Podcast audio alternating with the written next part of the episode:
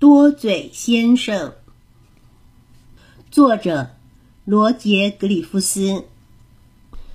多嘴先生是个名副其实的大嘴巴，说话是他最大的嗜好。他只要话匣子一打开，就很难停下来。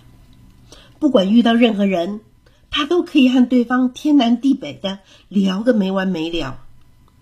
他就这样不停的讲呀讲。持续没完没了的继续讲，即使没有谈话的对象，多嘴先生也不会闲下来，他还是可以自己对自己说话：“早安”，然后再回答自己：“早啊，今天天气真好啊，是啊是啊”，然后就这样自言自语个不停。多嘴先生的家是村子里最特别、最醒目的一栋建筑物，样子看起来就像一个盒子。没有斜斜的屋顶，只有四四方方的墙壁、规规矩矩的门窗和粗粗短短的烟囱。多嘴先生还为这栋别致的小屋取了一个奇怪的名字——叽里呱啦小屋。一天早上，邮差来到叽里呱啦小屋门前，轻轻敲了几下，叩叩叩。多嘴先生打开大门，邮差先生递了一封信给他。早安，多嘴先生，你的信。多嘴先生接过信，打开话匣子，噼里啪啦就说：“早安，我昨天才自己和自己道过早安。”哦，不对不对，其实是前几天。我记得前些天可能是星期一吧。哦，不对，可能是星期二。哎呀，都无所谓啦。你刚才他就这样不停的说了一个早上的话。可怜的邮差先生要派送的信都因此而耽误了。那天下午，多嘴先生来到街上一家卖帽子的商店，想要买一顶新帽子。他一走进店里，就和老板打招呼：“包先生你好，如果可能，而且又不会太贵的话，我想要买一顶新帽子。我想一顶帽子应该不会太贵吧？你相信吗？哦。”我想你一定会相信的。我头上这顶帽子已经慢慢，嗯嗯，怎么说呢？已经变得有点旧了。我戴了十多年了。哦，我太夸张了，应该没有这么久。等等，好像真的戴了这么久了。应该，他就这样没完没了的说了一整个下午，一口气说到了晚上十点钟。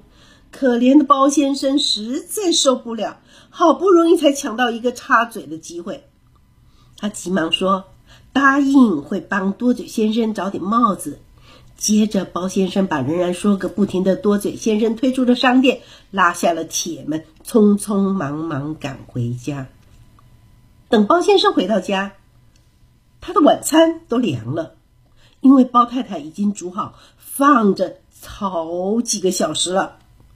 在包先生吃着冷掉的晚餐时，他想着该如何帮多嘴先生戒掉多嘴的坏习惯。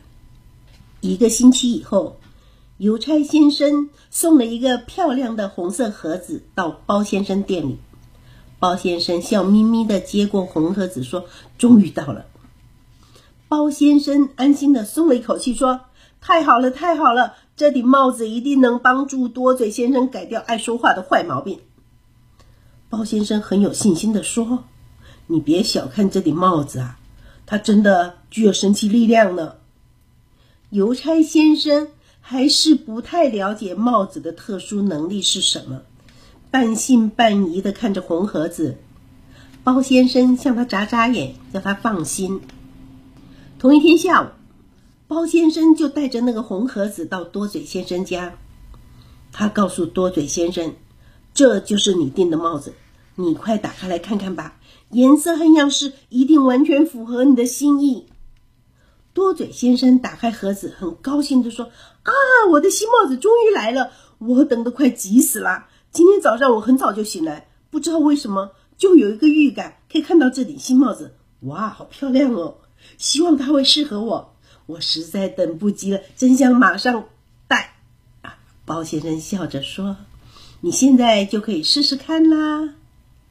多嘴先生兴奋地叫着，试试看，我当然要试试看了。你看我多笨，还没有试戴一下，就在这里叽里呱啦地说个不停。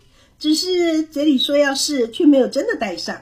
他一边说，一边从盒子里拿出帽子，把它戴在头上。哇，真是一顶非常漂亮的帽子！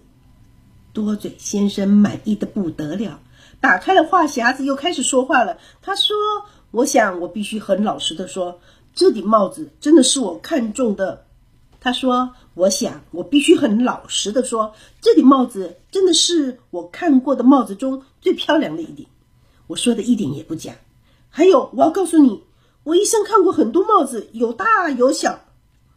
但是，正当多嘴先生旁若无人的说个不停的时候，头上的帽子突然发生了神奇的变化。”他不停的说话，帽子就慢慢的变大。他说的话越多，帽子就愈变愈大。这顶帽子的确很不寻常。多嘴先生依然没有停下来。哎呀，怎么一回事？我我我看不见东西啦！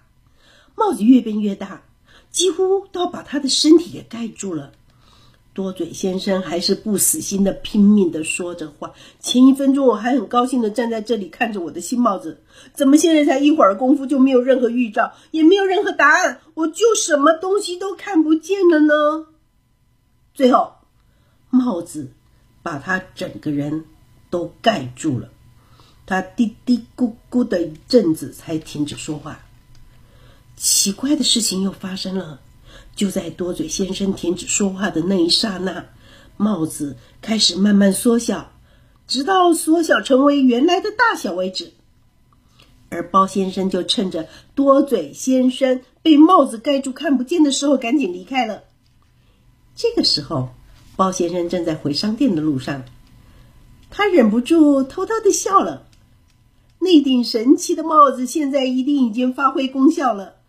多嘴先生如果再这样喋喋不休的说个不完，就有的受了。哈哈哈哈哈！第二天，多嘴先生出外散步的时候，在路上遇到背着大袋邮件的邮差先生。